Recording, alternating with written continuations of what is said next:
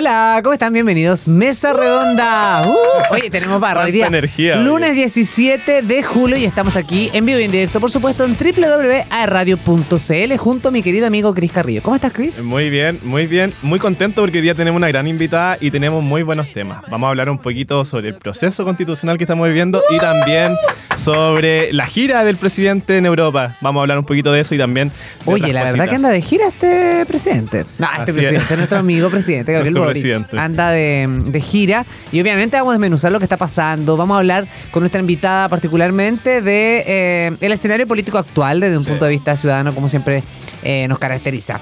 Eh, y tenemos muchas sorpresas porque el programa hoy día está muy fluido. Me encima Está- una invitada joven. Está muy frío. Está ¿Está muy frío? Bueno, Sí. también está frío. Pero lo 12 bueno es que- temperatura. Lo bueno es que cuando llegan los fríos, esos días fríos que eh, Rendezvous te Wow. espera con una variedad de productos que te sorprenderán, amigo. Una gran variedad de café 100% de grano, sumados a sus exquisitos frozen coffee, jugos naturales, batidos, frozen yogurt y mucho más. Encuéntralos en sus locales frente a Plaza Independencia por Aníbal Pinto, en Mall Plaza del Trébol y en su nuevo local de Rendezvous en Mall Arauco Coronel. Si quieres saber más de ellos, búscalos en Instagram como Rendezvous ya sabes, en Rendezvous hacemos rico lo que te hace bien. Oye, sí, y, bueno, no podemos dejar de eh, no mencionar lo sucedido anoche. Para muchos, seguramente los pilló por sorpresa. Este fuerte sismo de magnitud que se percibió en la zona centro-sur de nuestro país. Un sismo de, eh, de bastante magnitud. pa- Principalmente se siente mucho más fuerte de las personas que vivimos en edificio. Yo vivo en el piso 21, amigo.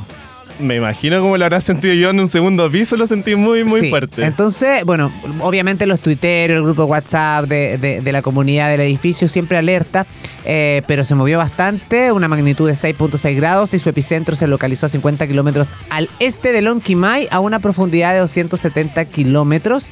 Eh, desde el Servicio Nacional de Prevención y Respuesta ante Desastres, la famosa CENAPRED, Ah, me sí. encantan esa- esta- esto de ponerle sigla a las cosas, ¿no? Se indicó que el sismo, al menos desde la región del Maule hasta los ríos, fue de mayor intensidad. O sea, se sintió en gran parte del país este fuerte sismo que obviamente nos pilló por sorpresa eh, de inici- para ya iniciar la semana el lunes con todo. Porque fue, fue eh, cuando uno justo está en ese tiempo que te estás a punto de quedar dormido casi ya. Porque fue tarde. Claro. Fue tarde. Pero Fue tarde. eh, lo que me sorprendió fue la duración, porque no, no terminaron. Sí, y no, y la réplica además. Claro. Yo, yo escuché, un, bueno, yo estaba mucho más en el segundo piso, tú estabas en el 21, pero escuché muy fuerte el, el ruido del- de, de la tierra. Sí, así que eso. Oye, además se informó que la caída de los servicios telefónicos de Movistar, Mundo y BTR se cayeron de- con el sismo. En cuanto a las imágenes que se encuentran circulando en redes sociales sobre la actividad del volcán Villarrica, porque mucha gente dijo esto es el volcán, Sí, sí. cabe aclarar que se trata de fumarolas que llevan varios días de manera normal. De esta manera, no hay información oficial por parte de Cerno Geo, Geomin que confirme que el sismo haya generado alguna respuesta o novedad fuera de lo normal en el macizo. O sea, eh, el volcán eh, se mantiene, son cosas totalmente distintas.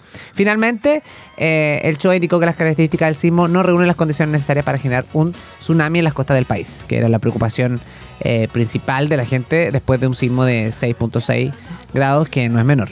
Sí. Pero me sorprende eh, con la frialdad que ya lo tomamos y el humor que ya lo tomamos. O Sí. sea, el meme de Julio con un terremoto se hizo viral anoche, pero inmediatamente. Así es. No, y en mi casa a mí me llama la atención, ya nadie grita, nadie se levanta, absolutamente nada. Ya es mu- muy habitual en nosotros los chilenos percibir Los eh, sismos. y para los extranjeros y también. no alarmarnos. se- también se están adecuando. Oye, eso es parte de la información que teníamos que comentar y par- para partir nuestro programa, porque obviamente eh, es la noticia de que ay, pasó ayer. O sea, Sí, sí, sí. Y hoy día también había que comentarlo de forma más, más lúdica, más tranquilizante, que ya de alguna forma estamos acostumbrados a los sismos y no nos queda otra que eh, eh, esperar que nos depara la naturaleza.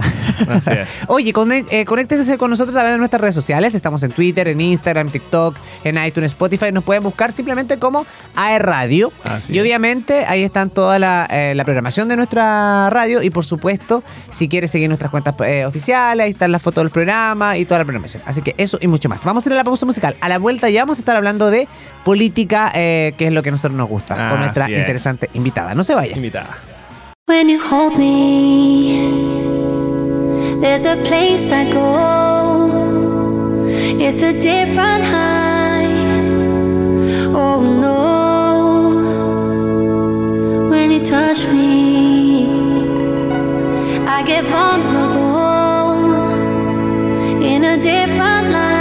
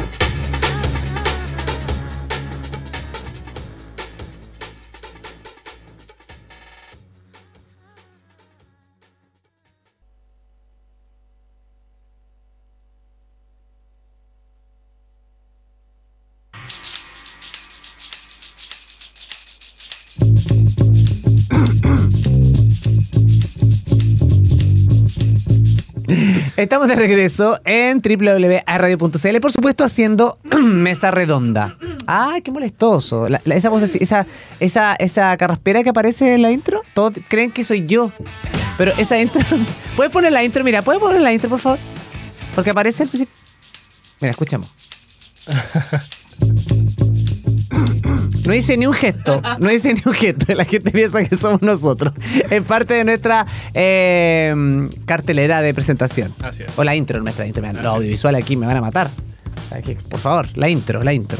Oye, estamos por supuesto haciendo nuestro programa donde hablamos de política, siempre con interesantes invitados y de alguna forma, no porque estemos en Concepción, no vamos a poder hablar de los temas que pasan a nivel país. Claro. Estamos muy atentos a lo que está pasando con la gira del presidente, eh, muy atentos a lo que está pasando con el proceso constituyente, que le, le han dado poco eh, visibilidad en los medios de comunicación eh, en esta pasada, debo Sí, decirlo. Sí, es verdad. Sí, pero hay otros temas también que preocupan obviamente a, a la ciudadanía y nos vamos a conversar con nuestra invitada. ¿Quién la va a presentar? Mi querido amigo Cris Carrillo. Oye, sí, yo estoy muy, muy contento porque una invitada que queríamos tener desde Hace el año rato, pasado. Hace sí. harto radio. harto. Y dicen que invitamos solamente hombres, pero ahora se vienen muy buenas mujeres a, a nuestro programa. Así que, bueno, ella estudió Derecho en la Universidad de Concepción, donde se licenció en Ciencias Jurídicas y Sociales. Juró como abogada ante la Corte Suprema eh, de Justicia en el año 2007. Es magíster en Administración de Empresas, un MBA, y magíster en Tributación, ambos cursados en la Universidad de Chile. En el ejercicio de su profesión se desempeña de forma independiente como directora de empresas. Es profesora universitaria además. Y la verdad, fue también constituyente en el Distrito 20 en el proceso anterior. Estoy seguro que con este currículum me quedo muy corto, pero ya muchos sabrán de quién hablo. Hablo de Rocío Cantuarias. Muy bienvenida. ¿Cómo estás tú? Qué gusto verte. Hola, ¿cómo están? No, yo estoy encantada de estar en Mesa Redonda. Ay, Feliz por qué ustedes. bueno, qué bueno. Oye, Rocío, o sea, con ese tremendo currículum, ¿cuándo te queda tiempo para hacer cosas como, no sé, tu hobby, la familia, todo el día ocupada, por favor? No, bien, bien, bien organizado, uno puede hacer todo. Sí. Hay que tener ganas nomás. Sí, ¿cierto? Sí, ganas. Es verdad. Y qué importante. Voy a partir ahí. Primera pregunta. ¿Cuándo nacen tus ganas? ¿Cuándo piensas, cuándo, cu- desde chiquitita, esta Rocío, adolescente, estudiante, eh, universitaria, ¿cuándo nacen estas ganas por eh, estar al servicio, al servicio público de alguna forma, de encantarte con la política, quizás con la academia? Cuéntame un poquito de eso. ¿Cómo fue ese inicio cuando uno va descubriéndose, no? Tengo que, tengo que corregir tu pregunta. ¿Por porque, qué? no- porque nunca tuve muchas ganas tengo. no, no te- no, o sea, es como entre, entre mitad en serio y mitad en broma, pero no, yo siempre he trabajado en el mundo privado, en, tengo, soy socia de un estudio jurídico, me encanta la universidad, me encanta hacer clases, siempre he hecho, pero ganas de mm, estar en la política nunca tuve Ya. hasta el proceso constitucional pasado, que, mira, yo hice clases de Derecho Constitucional durante un montón de años y pensé que era el momento en poder poner en práctica y aportar al debate constitucional desde una mirada académica. Claro. Me equivoqué rotundamente, pero esa fue... No, yo creo que tú no te Sí, equivocaste. eso, eso. No tuviste los compañeros adecuados. Sí. Sí, no, llega- yo- no- o sea, no llegaste al buen curso. El tiempo, el tiempo, le- el tiempo Claro. te dio la razón, Rocío, finalmente. Claro, pero, pero igual era harto de, de política. Claro. O sea, eh, claro, yo nunca estuve relacionada con, con la política, nunca había ejercido un cargo político en ninguna parte, ni en el gobierno, ni cargos de elección popular, ni nada. Entonces, tenía una idea no tan certera respecto de la labor de los, bueno, no la tenía nadie en realidad, de los Claro. convencionales constituyentes, porque era un proceso bien Inédito, innovador. Claro. Sí, pero, pero claro, Entonces, eh, sí, pero efectivamente no tenías muchas ganas de, de meterte en esto, pero también tu vida siempre estuvo vinculada al servicio público, porque tú eres hija de Eugenio Cantuarias, quien fue alcalde de Talcahuano y también senador eh, por la región del Biobío. Me imagino que eso también habrá influido en tu vocación de, de hacer algo por el país, ese sentido de, de nación, digamos, de patriotismo, ¿o no? ¿Sabes qué, ¿Sabes qué, Cris? Eso influyó en que no tuviera ganas de hacer nada parecido a lo que, de verdad, a lo que en la convención. Porque, porque soy, no es que, es que, bueno, le estoy, estoy No, diciendo la verdad. Súper. Sí, sí, sí. ¿Para qué, para qué vamos a engrupir, no es cierto? Pero, pero la verdad es que con, con el... eh, con el involucramiento de mi papá en política durante tantos años, soy como, abro comillas, hija de la política y ni yo ni mis hermanos, somos tres, nunca nos acercamos a nada que tuviera ninguna relación con eso, porque vimos cómo, es verdad, uno se pone, eso es lo que, lo que yo hice, lo que intenté hacer, tú te pones al servicio de nuestros compatriotas, de la gente, o sea, el, el servicio de la patria, pero en, en, concreto es el servicio de la gente y de las ideas en las que tú crees, porque piensas que son la idea, eso es lo que yo creo, las ideas correctas para poder surgir, para poder Claro. mejorar la ca- calidad de vida, principalmente de la gente que tiene menos oportunidades, de la gente más desfavorecida. Tú te pones al servicio de eso, pero no me había querido poner hasta yo, yo ya soy grande, digamos, y, y nunca quisimos involucrarnos en nada relacionado con la política porque no, porque sabemos en carne propia vivimos lo que era el mundo político, Sí. con, con su mediocridad, con sus deslealtades, con traiciones, con ta, ta, ta, ta, ta. Tiene un montón de cosas buenas, como las que acabo de indicar, pero tiene hartas cosas malas que nosotros con mi hermano no estábamos dispuestos a sufrir en carne propia, suficiente había sido con mi papá. Pero ahora se dieron las cosas en términos de ya, proceso constitucional, era una cosa súper corta, una, nueve meses o un año, en que yo pensé que iba a aportar valor. Eh, Eso, eso fue en realidad, esa fue la razón por la cual decidí y dije ya, vamos. Pero yo creo que sí aportaste valor, Rocío. ¿ah? Déjame corregirte en eso, porque efectivamente hoy en día te has transformado en una mujer eh, Con ícono, referente ícono de, también referente muchas personas.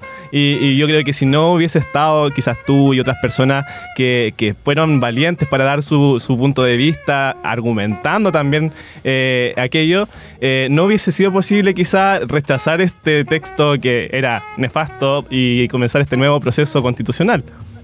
Mira, dos cosas con, en relación con esta reflexión o pregunta, Cris. La primera es que voy a terminar este programa creyéndome la muerte. Por la presentación y porque, ay, fuiste tan importante y no sé No, qué. y nosotros felices porque además tú nos estás dando declaraciones aquí, pero espectaculares. Eso, no estaba ni ahí, pero llegué a este lugar. O sea, Cuña de hoy día, claro. este- eso es lo primero. Voy a salir así en llamas, Ah. con, el, con el ego por ahí arriba. Ya, fuera, y fuera de broma, lo segundo es que yo creo que, que sí eh, aporta- contribuimos con, con denuncias, con hacer el proceso más cercano a la gente, sobre todo a la gente que cree en las ideas que nosotros representamos. Yo creo que ahí sí tienes un punto, Cris, y estoy de acuerdo contigo, pero creo que fuimos un granito de arena en la playa completa. Claro. O sea, creo que contribuyeron mucho los convencionales constituyentes que hicieron un trabajo muy malo en, la convención, que fueron súper maximalistas, que tuvieron una agenda ideológica marcada por el delirio, ¿te fijáis? Eh, también tuvieron que, que ver las personas que con tanta dedicación, personas comunes y corrientes que trabajaron para la campaña en el plebiscito de salida. O sea, yo creo que hay un montón de variables que hicieron que nuestro país gracias a Dios, no cayera en el abismo. Nosotros contribuimos desde nuestros roles, sí, pero en- contribuimos y, y también lo hicieron muchas personas más. O sea, no, no me atribuyo ni a mí ni al grupo de convencionales que estábamos ahí como todo el mérito. Eso sería injusto. eh, y no es así, digamos, para todo lo que nos ayudaron los convencionales de la izquierda radical, para todo lo que nos ayudó Boric en la campaña y en el intervencionismo brutal del Estado en la campaña eh, de todas las personas que trabajaron por su patria y por nuestros compatriotas en el plebiscito, como ustedes, como, como tú, Cris. O sea, yo creo que fue, fueron, fuimos hartos los que, los que contribuimos al rotundo fracaso de estas ideas, de la propuesta anterior. Claro, oye, Rocío, y ahí, bueno, eh, ¿qué fue lo más frustrante de todo este proceso? Porque yo siempre lo digo, cuando uno está eh, con personas que tienen otra visión o, o piensan distinto, siempre desde el respeto, ¿no? Pero también uno de repente se frustra porque aquí se supone que iban a trabajar en algo por el bien de todos, o sea, o buscando por lo menos el bien para la mayoría, en el fondo, que es lo que se pretende, ¿no? El Pero ¿qué era lo más frustrante del trabajo, por ejemplo? Ya que esto es puro casi farándula Política. política, Sí, pero. ¿qué era lo más frustrante ahí? Porque tener compañeros de todos los sectores políticos eh, y partiendo de la base de que al principio todo- toda la, la ciudadanía común y corriente creía que no se iba a politizar el proceso. Partamos por ahí, porque el ciudadano común y corriente pecó de inocente. Sí, porque dijo, no, pero sí, acá van a ir, eso van a ir fue. personas comunes y corrientes, va a ir el, mi vecino, pero no se dio cuenta que el vecino Pueblo, tenía... ¿te acordás? Claro, no se dio cuenta que el vecino tenía un pensamiento político totalmente distinto al que tenía ella. Pasó mucho. Claro, entonces... Sí, eso, eso era una, una ingenuidad como masificada. ¿ah? O Ya. sea, yo nunca, yo nunca pensé eso, así que por ahí no tuve ni una sorpresa. Era súper Ya. predecible lo que iba a pasar, Claro. que de hecho fue lo que pasó. Y sabes qué, Mm, no, no hubo frustración Ya. Te digo en serio, no, no me frustré. Yo creo que el grupo de, de las personas de los convencionales de- del equipo, eh, no todos, pero la gran mayoría, no, no- no sé, bueno, no hablo por el resto, pero yo no me frustré, no había ningún tipo de frustración. O sea, esto tú entrabas a hacer un trabajo, el trabajo lo teníamos que hacer bien. eh, yo soy súper práctica y súper racional. Entonces, oye, ¿qué es lo que tenemos que hacer? Tal vez hubo algunas cosas en que me hubiera gustado hacerlas distintas, pero dado el contexto que vivimos en la convención pasada, no se podían hacer de otra forma. O sea, a mí me hubiera encanta- encantado debatir con más, debatir mucho más. Poner, dejar en evidencia a la izquierda radical en sus ideas delirantes, las que querían proponer y las que aprobaban en cada norma. Me hubiera encantado tener un, un debate con argumentación racional. Ese ejercicio me hubiera gustado hacerlo más, pero no era para frustrarme si es que no, porque no nos dejaban hablar, ya, chao. O sea, ¿qué hacemos si no nos dejan hablar? Y ese era nuestro foco. O sea, todos los días logran sorprendernos con un cambio de regla, con una trampa, con una versatilidad y flexibilidad de las normas increíble, que solo la izquierda radical puede hacerlo, digamos. Pero no me frustraba. O sea, era como un nuevo desafío. Ya, oye, hoy día pasó esto. No nos dejan presentar una indicación porque cambiaron de nuevo el número de firmas que se requieren para ingresar una norma, por ejemplo. Y entonces ya, ¿qué hacemos? ¿Cómo enfrentamos esto? ¿Cuál va a ser la estrategia ahora? ¿Te fijáis? Entonces fuimos súper eh, flexibles en términos de, oye, lo que tenemos que hacer es ta, ta, ta, y tenemos que hacer nuestra pega lo mejor posible. Así que no había espacio para la frustración, para nada. Esa, esa es la respuesta. Qué buena. Qué buena. Sí. Y ahora, eh, Rocío, ¿qué, qué sensación tienes ahora de este nuevo proceso? Eh, que yo le decía a Chris en, el- en la intro de nuestro programa, que lo comentaba, que siento que no hay poca visibilidad, porque claro, hay menos circo. hay menos Sí. circo y hay menos, menos. hay menos personaje en esta pasada, ¿no? Y están, está el borrador, están mejor asesorados quizás, no sé, pero finalmente tiene poca visibilidad el proceso eh, y también porque por todo lo que, ha, lo que ha pasado en el país, ¿no? Inundaciones, etcétera, etcétera, que finalmente como que la noticia está centrada en eso. Y los medios de comunicación ayudan bastante a eso. Encausan mucho la Sí. opinión pública. Yo siempre te vi, bueno, dispuesta siempre a dar una entrevista con la mejor de tu sonrisa, eh, más allá si tú eres a gusto o no a gusto, porque uno de repente, claro, entre nos, de repente cuando te, te citan una entrevista, de repente te puede caer mal o bien el periodista que te va a entrevistar, eh, o el tema que te va a tocar hablar, pero finalmente ese proceso, Rocío, también, ¿cómo fue para ti? Porque final, dices tú, tú vienes del mundo de la academia, enfrentar este proceso y además a la prensa. Y, Mm. que- y que fue todo un proceso que no le dieron tregua ni- desde el día uno, o sea, desde que no, desde que se interrumpió el himno nacional hasta el final del proceso. O sea, ¿cómo fue ese también de, de, de alguna forma de, de, de- de exponer, ya, de pasar a ser, entre comillas, una celebridad política que de alguna forma perdía su grado de, de, de, de- de- de privilegio de privacidad? A eso me refiero. Mira, eh, en primer lugar, la exposición pública a mí me complicó y fue una decisión que me, me complicó tenerla. Y fue una decisión que evalué y que tomé al momento de inscribir la candidatura. O sea, no hay ninguna posibilidad que, que voten por ti si es que no te conocen. Claro. Entonces, yo como que la, la decisión de, ya, siempre pasé piola, siempre. Yo nunca tuve cargo, pero ni en el centro alumno del colegio. O sea, muy, muy matea para estudiar y súper disciplinada, pero siempre de, relativo bajo perfil, ¿te fijáis? Y, y cuando decidí ser candidata dije, bueno, no me conoce nadie, eh, con suerte en mi casa, y entonces voy a tener que hacer un trabajo para exponerme, para exponer mis ideas, para que la gente se acuerde de mi apellido, se acuerde de mi cara, se acuerde de mi nombre y pueda votar por mí. Entonces, este proceso de pasar piola o mantener el bajo perfil, yo creo que fue antes de la campaña. O sea, incluso antes de saber que iba a, a salir electa, ¿cachai? Claro. Ya, eso, eso en términos de exposición. Y ahora con la prensa en, en la convención, yo al principio le hacía un poco el quite, ¿eh? justamente por lo que hablábamos hace un ratito, en que yo pensé que mi mayor contribución iba a ser desde la teoría, desde la academia al proceso.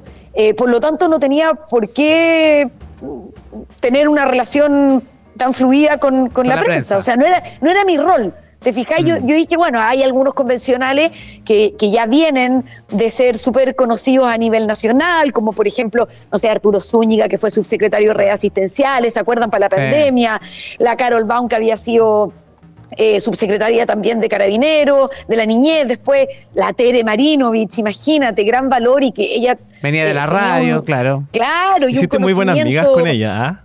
Muy buena amiga. Es que, es que una, una persona muy, muy, muy inteligente. Muy inteligente.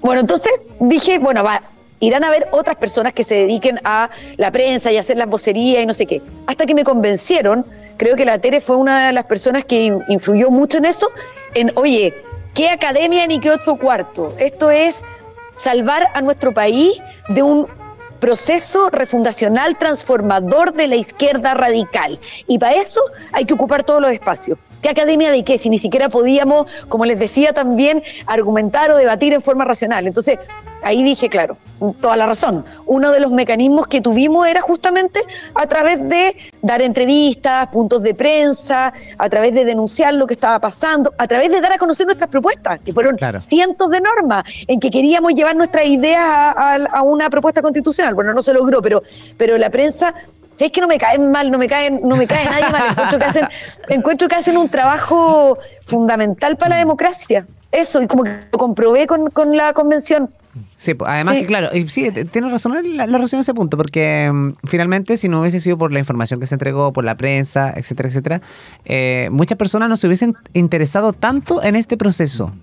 Que sabíamos que era muy importante para nosotros como país, pero no, no hubiésemos estado tan atentos. Eh, ahora ya, a mí no me consta que todo el mundo leyó el borrador antes de ir a votar, porque eso era, ¿te acuerdas que había un, un- había hasta memes en relación a eso? Cuenta, o en la fila, ¿me puedes contar caso Sí, claro, sí, tengo que aprobar o rechazar? sí. Eh, Entonces, pero creo que la gente, aún así, no hubo nadie que no supo del proceso. Eso está claro. Por, por X motivo, todo el mundo supo. Así y eso me parece interesante también un punto Ay, favorable. espérame, ¿tú- estoy- ¿te puedo interrumpir? Sí. Bueno, ya lo hice. No, dime nomás. Tú te- que, que tú dijiste como el, el desinterés ahora, Claro. el, el proceso. No, yo creo que también era esto es súper era súper predecible. Ya. O sea, el, fue, e- este experimento 2.0 fue metido a la fuerza. O sea, eso en castellano. Dijimos, el 62% de los chilenos dijo no a esta constitución. Claro. Las reglas en el plebiscito de entrada estaban clarísimas y el 80% de la ciudadanía dijo quiero una nueva constitución. Voy a leer la propuesta y si la propuesta no me gusta, volvemos a las reglas vigentes. Claro. O sea, esto siempre fue así. Y cuando, cuando termina, terminamos triunfando, aquellas personas que íbamos por, por el rechazo, eh, cambian la dirigencia política, se pone de acuerdo a puerta cerrada. De hecho, se ponen de acuerdo en, en una distribución bastante injusta, ¿no es cierto? Porque eran poquitos partidos políticos, los triunfadores, los que fueron a negociar este experimento 2.0 y muchos más partidos del oficialismo, que eran los derrotados, ¿te fijas? Y, y la gente entendió eso. O sea, después lo pasaron por el Congreso, ¿no es cierto? Pero tampoco pueden hacer ninguna indicación y se aprueba el la reforma constitucional que da lugar, que abre la puerta para este experimento 2.0. Entonces, la gente, ¿qué es lo que va a opinar? La gente está hastiada, la gente está muy desinteresada. Las encuestas no han cambiado, de hecho, los porcentajes de hastío, de desinterés cada vez van creciendo más. Y yo quiero ver, eh, no, no voy a, a llamar a votar rechazo hoy día sin tener una propuesta constitucional que ver, porque falta mucho, mucha agua que pase bajo el río. Pero si, si tengo que juzgar por el anteproyecto, que es un, un anteproyecto muy, muy malo, prefiero mil veces la constitución de ahora y no esta que nos están metiendo o este proceso que nos metieron por la fuerza. Claro. Así es. Oye, eso, Rocío, antes, eh, para cerrar un poquito el proceso de, de- de la- de- de- de los ex constituyentes. Eh, la sensación que existía también, ¿no? Porque el resto de, de, de- de todo, de, alguna forma, el rol que había tomado el gobierno, como casi haciendo campaña Claro. por ese proceso, eh, yo creo que también la sensación de, eh, de este sector político era confiar en el proceso que iba a salir espectacular. O sea, pongámosle todos los artículos a por haber, metamos todo. ¿Crees tú que el error principal estuvo en... em, a ver, no quiero decirlo para que suene como... Que suene como suene, ¿no? Sí, que suene como suene ya. ¿Tú crees que, o sea, abarcar mucho y apretar poco no le resultó? Porque en el fondo esto de la... Claro, de- o sea, una eran... constitución maximalista. Se claro. tomaron, claro, se tomaron todos los, lo- lo- lo- las minorías, o sea, estaban todos involucrados, que finalmente no, no, no representa, representa precisamente a esa minoría y de esa minoría no estaba ni ahí con el artículo que representa a la otra minoría o podía estar en contra. Claro. Entonces creo que el abarcar mucho y apretar poco fue parte de importante para pasarle la cuenta a este proceso. No sé cómo lo ve la Rocío. Además que Sí, de, de todas maneras. Dale, dale. Sí. Además, ¿qué? No, además que me imagino que los compañeros, obviamente, está, eh, estos compañeros estaban como, entre comillas, confiados porque de alguna forma tenían el respaldo del presidente. O sea, y tenía que salirle bien. O sea, el peso que ellos tenían mentalmente era eso. O sea, tiene que salir bien este proceso porque si este proceso sale bien, el gobierno sube los bonos, ¿ca- ¿cachai? Pero fue al revés. Nos esperaban este más de 60% mira, de rechazo. Respecto, respecto de, los, de la mayoría circunstancial en la convención, tengo, tengo cuatro ad- ad- eh, adjetivos. Torpes, soberbios frívolos y extremadamente ideologizados. Mm. Eso fue lo que vivimos en, en la convención. Entonces, estaban súper nublados. Es cierto lo que tú dices, la, Sí. el, el rechazo ganó porque pasaron un montón de cosas en el proceso constitucional, pero principalmente, esta es mi opinión, el rechazo ganó porque el texto era muy malo, Mm. independientemente de lo que de lo que tú dices, ¿ah? que tú dices, bueno, no todo el mundo leyó el texto completo, Claro. bueno, era, era un texto gigantesco después de la armonización quedaron menos normas, pero eran casi 500 normas, o sea, Claro. que hay que había que tener salud para poder leer ese mamarracho. E interpretarlo. Eh, pero ¿Era la Biblia? Claro, o- pero, pero habían, pero ¿Era la habían algunas cosas. borrador? No era, no era necesario leer la constitución completa para mirar algunas, algunas perillitas que decían, Sí, no, no, va, po". sí. no. O sea, en salud un sistema único, en educación un sistema único, eran puras ideas colectivistas, estatistas. Eso es lo que había en, en la propuesta constitucional.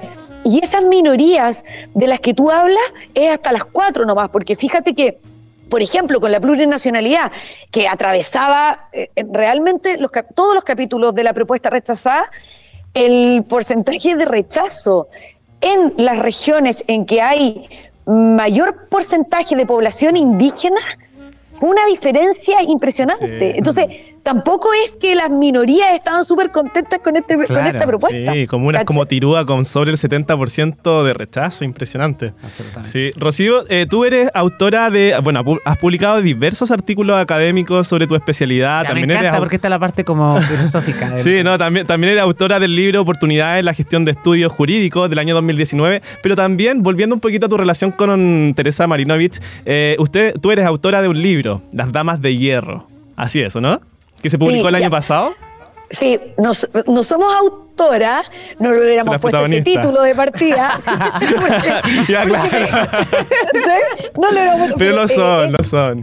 Es un libro de, de entrevistas. Nos hicieron, la- eh, María José Olea, que es una periodista de la Universidad Católica, nos hizo esta, esta entrevista a la Tere y a mí, algunas, eh, ambas juntas, digamos, algunas partes, algunas preguntas, eh, otras solo a mí, otras a la Tere, y salió un libro, y yo se lo recomiendo a todo el mundo porque es súper... A ver, es muy profunda la parte de la Tere, no tanto la mía. ella, ella es filósofa. eh, yo mucho más aterrizado a, a la, A lo la jurídico. Tere como en el fundamento, claro, de- Claro. el fundamento de la norma y la parte mía como más a, a lo jurídico y a lo que estaba pasando en, en- en la convención. Y es un libro que, que es fácil de leer, que quedó, intentamos hacerlo bien entretenido, la periodista lo logró en algunas respuestas, en otras no tanto, eh, pero, pero es súper fácil de leer y queda como, como para la historia. ¿Te fijas? No nos olvidemos de la locura, del delirio de la convención, por favor, en muchos años más. Absolutamente. Oye, pero igual entretenido porque plasmar eh, el, el pensamiento, la palabra, los conocimientos que tú tienes en, en ese minuto en, en- en hojas. Queda la historia del Y país. queda la Sí, historia, claro. y además sí. que queda, debe estar, imagínate, en cuántos hogares debe estar el, el- el- el libro. Todavía no en el mío, Sí, pero y pronto. No, Cris. Pero pronto lo voy a ¿En comprar serio? y voy a llevarlo para que me lo firmes. Sí, Creo que lo hemos conversado ya, pero conversemos después de ese tema. Pero ¿sabes qué? Era, es, es una, su- es un súper buen modo de, de mm, avanzar en la batalla cultural y seguir reforzando las ideas en las que uno cree, porque a través de una entrevista que habitualmente es más fácil de leer, pero no sé, porque la periodista nos preguntaba, por ejemplo, pero ¿por qué usted o por qué tú insististe tanto en defender el derecho de propiedad? ¿Por qué? Como qué importaba que en lugar de una indemnización en que te pagaran un monto de mercado, ¿qué importaba? ¿Por qué pelearon tanto si ellos querían un justo precio? Un justo Claro. Si no, claro. Suena, suena Sí. súper bien el justo, el justo precio, ¿por qué?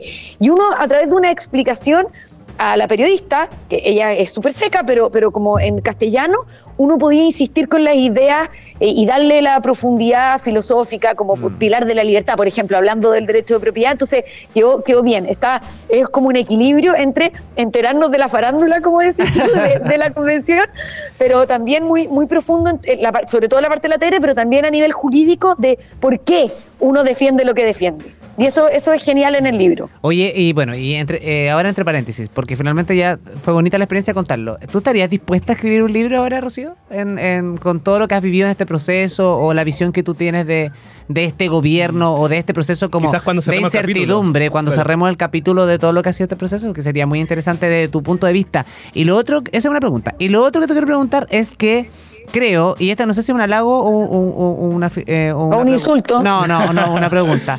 Pero me parece eh, que, que ustedes, tú, la Tere y otra, otras mujeres, demostraron un nivel intelectual increíble. Mm. Increíble. Y que, no, y que, que nos restregaron a nosotros los hombres la cara de que sí las mujeres tienen opinión y con fundamentos. O sea, Sí.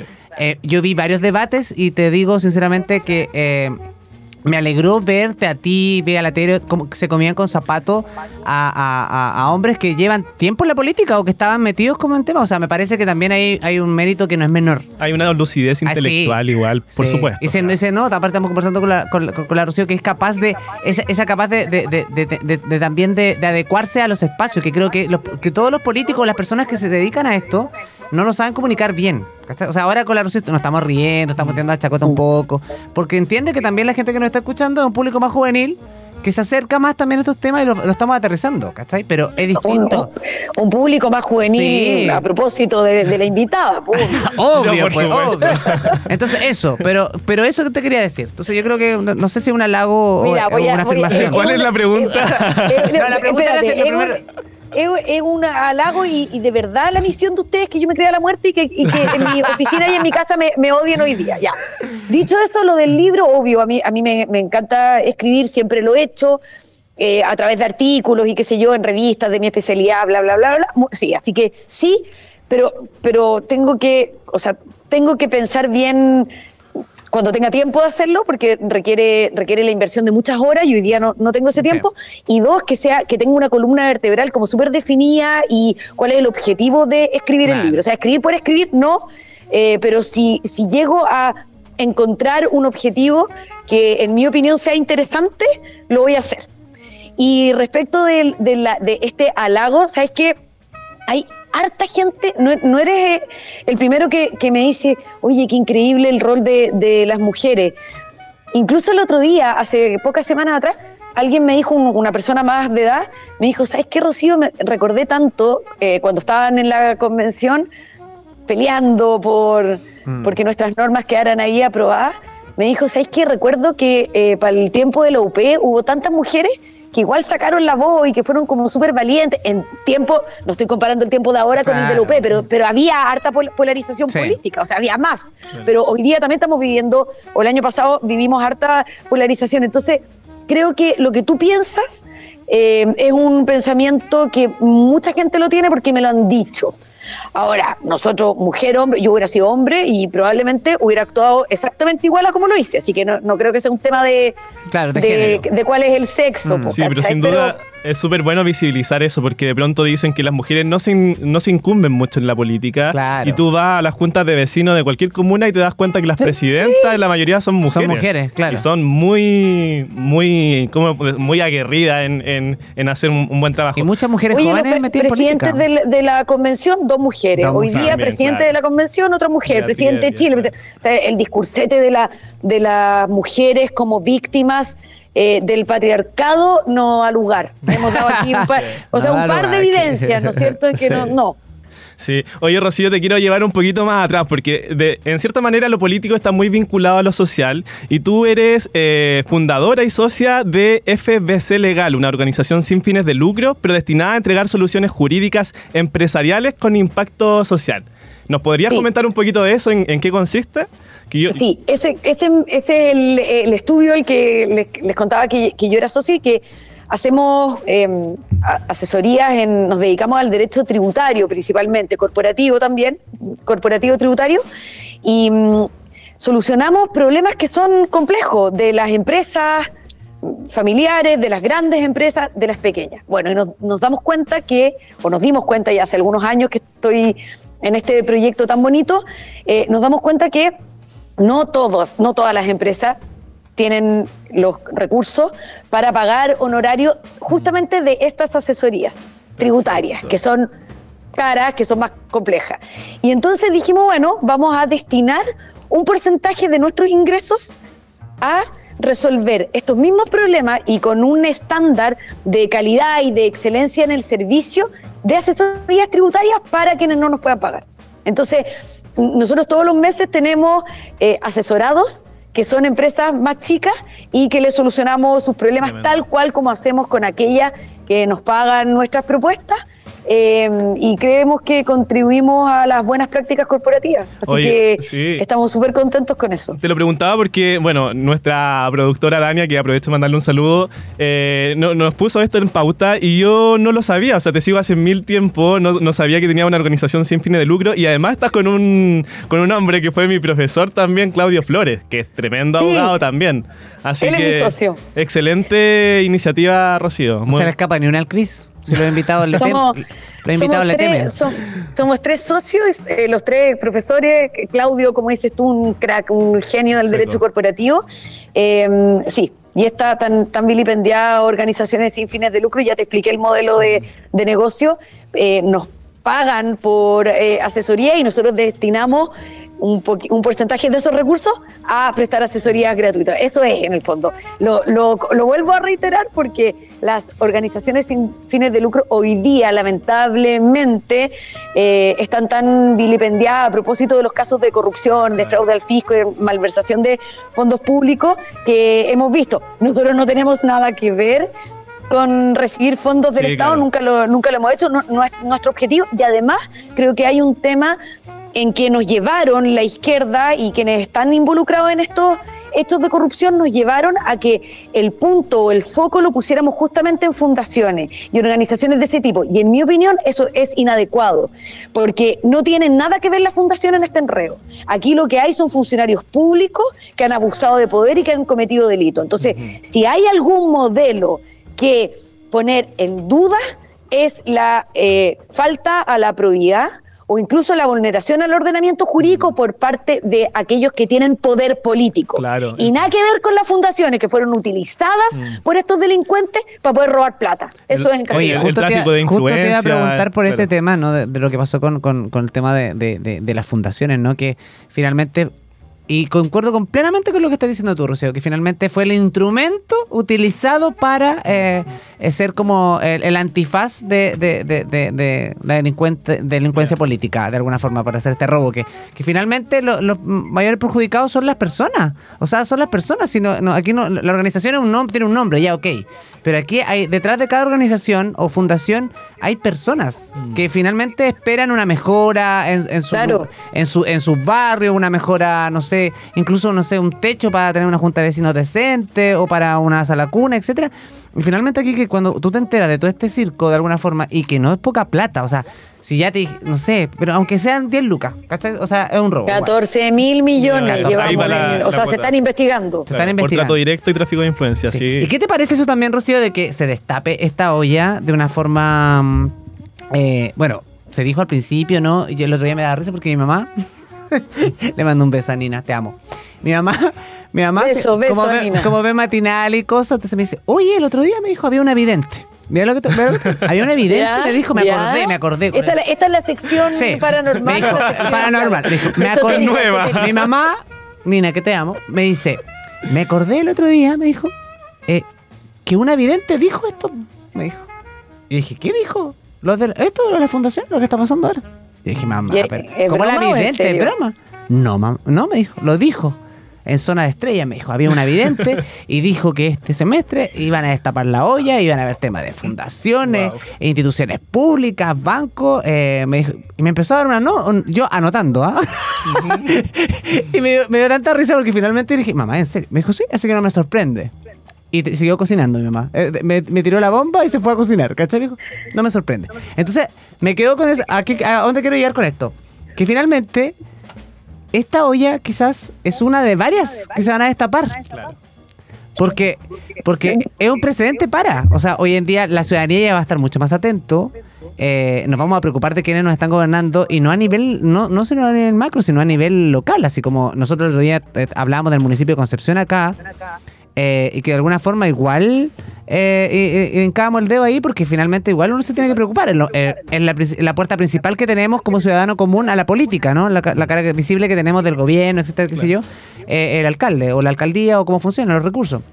Y acá el tema de las fundaciones o de los políticos que de alguna forma se aprovechan o eh, utilizan sus cargos para hacer eso. Sí. Y, y esto de, de coimearse, porque finalmente es como, o yo, es como si yo te transfiero plata a ti, tú a la Rocío, o sea, una cadena, finalmente me acordé de la célula. Quiero agregarle, quiero agregarle algo antes de darle el paso a la, a la Rocío, porque eh, efectivamente también de estos eh, traspasos de dinero también se investiga que posiblemente muchos fueron a la campaña de la prueba en su momento. Entonces, eh, tú que en, en cierto modo, modo fuiste constituyente y después tomaste las banderas del rechazo porque efectivamente no era una buena, un buen texto para nuestro país, eh, ¿qué te parece eh, que se hubiesen usado recursos públicos, eventualmente, si, si así se, se, Demuestra. Claro, si así se demuestra. Eh, ¿Qué te parece eso? Y también eh, el hecho de que el presidente de la República haya tomado un rol tan importante en esta campaña por el apruebo.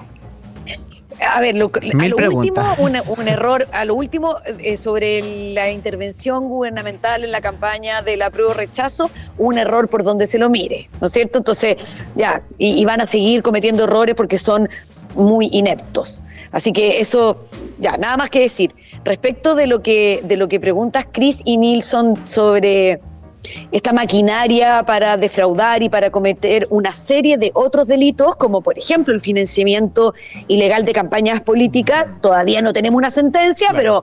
pero huele a que, a que así va a ser, además de otros peores, ¿no es cierto? Asociación ilícita, fraude al fisco, malversación de caudales públicos, etcétera. Yo creo que no había que ser vidente ni tan esotérica para, para poder al menos, a- al menos proyectar o predecir que, que esto podía suceder. ¿Por qué? Porque tenemos, por ejemplo, voy a dar un ejemplo, pero en cada una de las autoridades o en la mayoría de las autoridades de gobierno, las más altas, digamos, el- los ministerios, el gabinete, nosotros podemos decir cuál es la tendencia, cuáles son las prácticas. Y les voy a poner el ejemplo de Giorgio Jackson, que es el ministro hoy día de Desarrollo Social, pero él es autor intelectual y material de prácticas deshonestas y despilfarradoras desde que lo conocemos.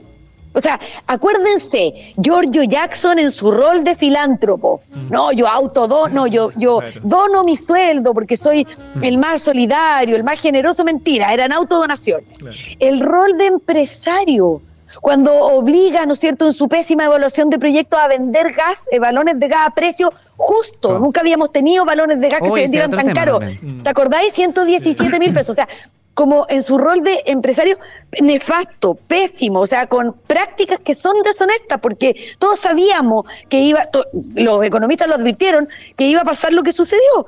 En su rol de matón, con intimidaciones y con, con amenazas a conductores de, de televisión. programas como el que estamos ahora, en su rol de jefe, cuando tiene que echar a una Ceremi, ex Ceremi de la región metropolitana de desarrollo social, inventándole que no había hecho una denuncia, que no había hecho su pega en el fondo, y se demostró que eran puras mentiras.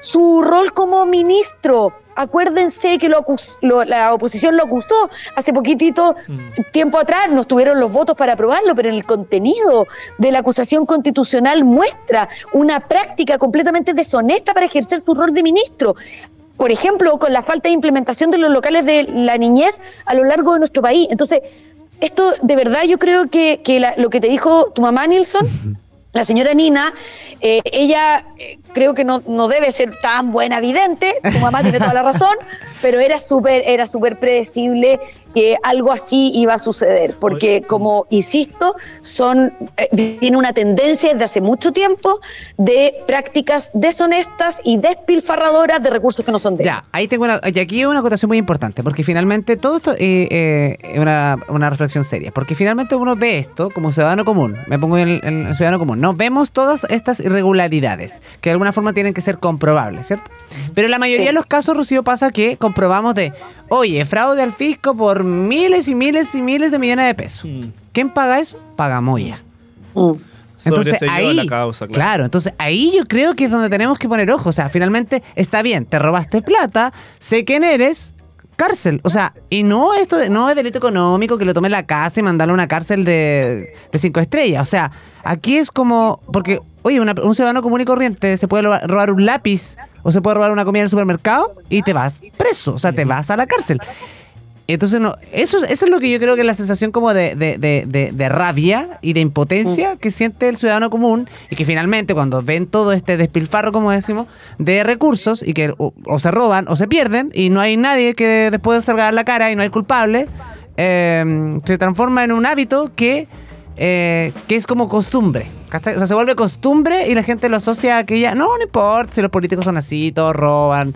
Y dejémoselo, que sigan robando. Y así ha pasado. O sea, yo creo que.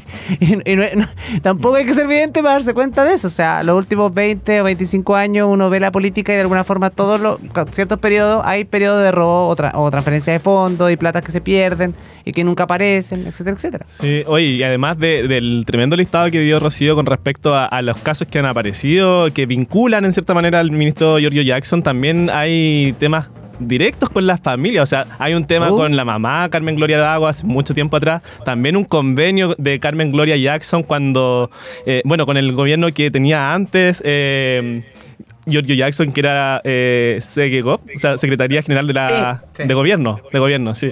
Entonces, eh, claramente, cuando dicen que no, no tiene nada que ver, yo creo que está más que claro y, y nada más que hay que comprobarlo nomás y hay que esperar que, que pase el tiempo Sí, adecuado. ¿cuál es la pena? O sea, ¿dónde, que quién? ese es el claro, tema. ¿qué se hace Lo cargo correcto- de, lo se correcto hace cargo de sería- llevar a ese político a la cárcel? Una acusación constitucional, pues, pero es que hoy en día no sabemos si tenemos los votos, si ese es el tema. Sí, pero mira, es que, que los dos tienen, tienen razón. El, el- el análisis que están haciendo es correcto. El, el sentido común de que habla Nilsson, o sea, tiene, tiene toda la razón. Es como otros más que roban. O sea, lo, a ver, es un poco más grave desde el sentido común. En, a ver, siempre es grave, por supuesto, si eres un delincuente, si, si roba, obvio. Pero, pero en este caso, esto era la patrulla moral. Entonces ellos tenían un estándar, ellos eran las buenas personas. ¿Ah? Los puros, los que venían a cambiar la política. Entonces, eh, eso da un poco más, le agregamos un ingrediente de vergüenza ajena, que al menos los otros no tenían, o los anteriores. Ahora, desde el punto de vista jurídico, yo encuentro, te encuentro toda la razón. Y aquí las instituciones deberían funcionar y, y esos son los tribunales de justicia, independientes del Poder Ejecutivo, el Ministerio Público a través de la Fiscalía que se encarga de la investigación, ¿no es cierto? Carabineros, la PDI, tienen que hacer su pega. Estoy de acuerdo en que deberíamos tener eh, resultados concretos, penas privativas de libertad, por ejemplo, y deberíamos tenerlas si es que se investigan y condenan delitos tan graves como los que acabamos de indicar con Cris. O sea, si hay asociaciones ilícitas, malversación de caudal. Vemos, vemos el ejemplo de la municipalidad de Vitacura. No tenemos todavía condena, pero en el- durante el plazo de la investigación, el alcalde de Torrealba está en la cárcel. O sea, debería ser más o menos parecido, Claro. porque tenemos que someternos todos al ordenamiento jurídico de hoy día, que ha cambiado un poco respecto de Penta y de los casos de financiamiento de las campañas políticas de hace algunos años, en que Servicio de Impuesto Interno decidió no querellarse simplemente y no investigaron a nadie. ¿ya? Entonces, yo estoy de acuerdo contigo y deberíamos esperar que las instituciones funcionen para tener resultados concretos. Ahora, desde el punto de vista jurídico, también una consecuencia que yo creo valiosa y espero que se dé, estoy siendo ingenua porque no se va a dar, pero, pero me gustaría que, sucediera, es que aprovecháramos de modernizar el Estado. Que aprovecha, justamente por estas personas que están súper chatos de, de, la, de los políticos y súper aburridos de que no existan consecuencias eh, cuando delinquen. ¿Ya? Eh, Ya, desde el punto de vista jurídico. Y ahora dos palabras desde el punto de vista político. No puedo dejar de insistir que este escándalo, este escandaloso fraude, no traiga como consecuencia dos cosas que en mi opinión son fundamentales. Uno, decirle que no a la reforma tributaria como está planteada hoy día, en que lo que busca es aumentar impuestos, o sea, que, que mi plata y la de ustedes termine en los bolsillos de una fundación del pololo de la diputada o de Giorgio Jackson o de cualquier político, me parece una sinvergüenzura. Entonces, la consecuencia política debería ser chao a la reforma tributaria, al menos como está hoy día. No más impuestos pagados por nosotros para que se los roben. Y la segunda, la reforma previsional.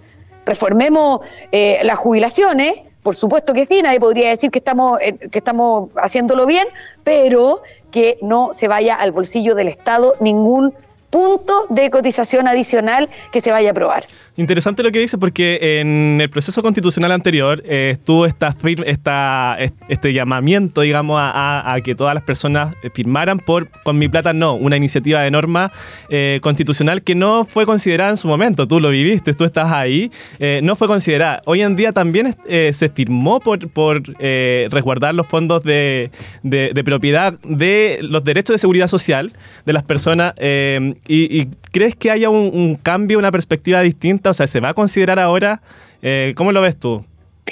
A ver, eh, en castellano, Cris, lo que tú preguntas o lo que tú estás diciendo es, la mayoría de los ciudadanos queremos que los ahorros AFP. para nuestra jubilación los administre un fondo privado. Puede ser un fondo estatal, sí, pero que cada uno elija. Eso es lo que nosotros queremos.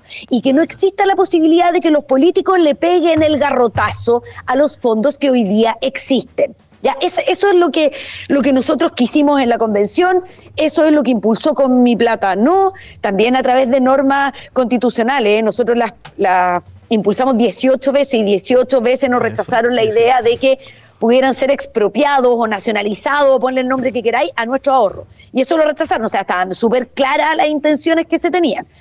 Yo creo que hoy la discusión es a las personas que nos oyen si es que la cotización adicional del 6% va toda a nuestras cuentas de ahorro individual, que se llaman de capitalización individual, o va una parte a nuestras cuentas individuales sobre las que tenemos derecho de propiedad, sobre las que no nos pueden pegar el, el manotazo, o una parte a un fondo común.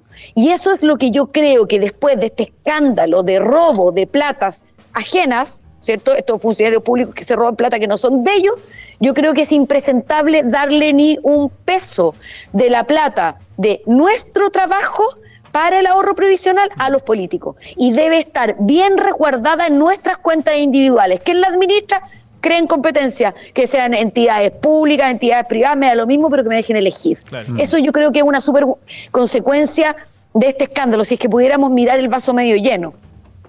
Buenísimo. Sí. Oye, Oye, interesante la reflexión. Sí, nos vamos a ir a una pausa musical, pero antes quiero preguntarte algo, porque en el primer bloque siempre preguntamos la vida personal y tenemos un déficit atencional, Rocío, tremendo, que nos cambiamos de un tema para otro, pero nos quedó una pregunta sobre eh, ti, tu vida más, eh, más tú como persona, digamos, Eh, previo a todos estos eh, desafíos. Eh, estos desafíos políticos, ¿tú tuviste alguna instancia de participación eh, política, ya sea en el colegio, en la universidad? ¿Participaste de algún centro de estudiantes? ¿Fuiste delegada a algún curso, no sé? Soy la presidenta de mi casa. La reina. Soy la, je- soy la Monarca. jefe de, de- soy la jefe de dos criaturas. Con, con eso ya estoy eh, con suficiente trabajo. No, nunca, Cris. Nunca, perfecto. nunca participé en nada, ni en la universidad, ni en el colegio, me dedicaba a estudiar nomás. Ya, no, está súper bien, está súper bien. Solo lo, lo preguntaba porque el trabajo que hiciste es bien notable. Nosotros igual invitamos a hartos constituyentes el año pasado. Estuvo con nosotros la Kit Montalegre, Richie Neumann. Bueno, Oye, varios. Perdí la, perdí la noción Varios, del tiempo, porque varios. me acuerdo que nos entrevistamos a todos. A todos. O sea, no a todos, nos faltaban algunos emblemáticos que tenían una agenda pero, muy, o sea, muy ocupada. A todos, a todos los que nos interesaba entrevistar. No, no, pero sí, es que era muy, muy difícil encontrar a esta mujer también, llena de, de actividades siempre. Ah, sí, Rocío Eh, estaba en la lista. Ah, no, pero Ni- Nielsen estaba, estaba hablando de, de otros que no invitaron. Sí, nomás. pues de Ah, otros no de que nos mí. invitamos. No, Hay algunos que no vienen, ¿ah? No, Hay y hay algunos- otros que no, bien, no tuvieron miedo y no, no quisieron venir. Sí, sí, sí. sí. se Sobre nos todo acá en la región. Sí, nos costó. Un tiempo nos dijeron, oye, no, pero no, no, si ustedes invitan a puro de derecha, ¿te acuerdas? Sí, hubo una delegada presidencial que no quiso venir, que hoy está siendo cuestionada también por Ah, temas sí, de pues la nos dejó fundación. plantado la delegada presidencial. Ya, pero, pero bueno. Oye, Rocío, bueno, oye, llevamos casi 40 minutos, casi 50 minutos hablando con No Rocío. te puedo creer. Sí, y el tiempo nos pilla aquí, pero casi. Eh, nada, punto uno, quería agradecerte la, disposi- la disposición para con nosotros, eh, para acercar estos temas a, a- a- a los más jóvenes y que también yo sé que nos escuchan bastante y eso también nos interesa, además que después queda en Spotify, arriba los chiquillos pueden, Eso, sí. pueden escucharte. Dos, eh, eh, el relajo y también la espontaneidad con, con la que y la confianza, porque no- yo no conozco a la Rocío, no- nunca he hablado con ella. ¿En ¿Tú persona no? Yo no, no. no Encantadora. No nos conocemos. Pero me encantó entrevistarte. Y tres, tienes una voz preciosa. Por favor, Ay, sí. dedícate, Me encanta dedícate su voz. a hacer radio. Me encanta esa voz ronca. que Dedícate a hacer radio. Nilsson, no tienen nada que agradecer. Yo estoy feliz de estar con ustedes. Cuando esté triste eh, o, o colapsada, voy a decirle a Cris que me inviten de nuevo porque el ego literal me quedó. Pero No, nivel- tenés que venir para acá. Tenés que Sí, venir para acá. acá, nos tomamos un cafecito. Y, voy a ir. Sí. Ya, y fuera, fuera de broma, yo quiero agradecerle mucho a Cris. eh, con quien Ah. le te- es una persona a la que tengo mucho afecto. Muchas gracias por la entrevista, Nilsson, y por darme el espacio de poder conversar con ustedes. Encantadísima, vengo de nuevo. Bueno, solo agradecerle el espacio y a toda la gente que nos oye. Sigan este programa Mesa Redonda porque Eso. es genial. Así que Ah, eso. gracias. Rocío, muchas gracias a ti. Te vamos a despedir, pero no te vayas, por favor, porque vamos a una pausa musical. Sí. Y ya. Nos vamos a despedir en interno de ti, pero no te vayas. Ya, ok, oye, ok. Oye, gracias Rocío por estar con nosotros. Besitos. Te Chao, queremos, chao. te queremos. Oye, ustedes que nos están escuchando todavía nos queda, porque ya en el último bloque vamos a estar hablando precisamente de la gira del presidente y otras noticias relevantes al escenario político, así que sigan con nosotros aquí en Mesa Redonda en www.radio.cl. No se vayan. Nos vemos.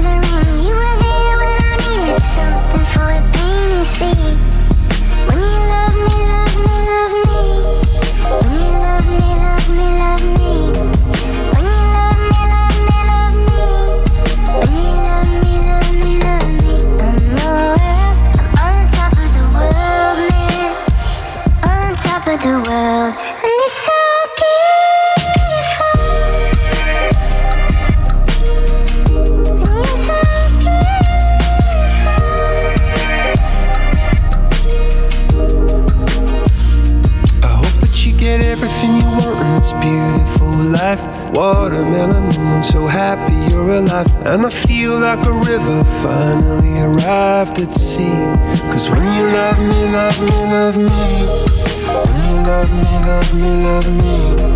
When you love me, love me, love me. When you love me, love me, love me. I know I'll be on top of the world, man. On top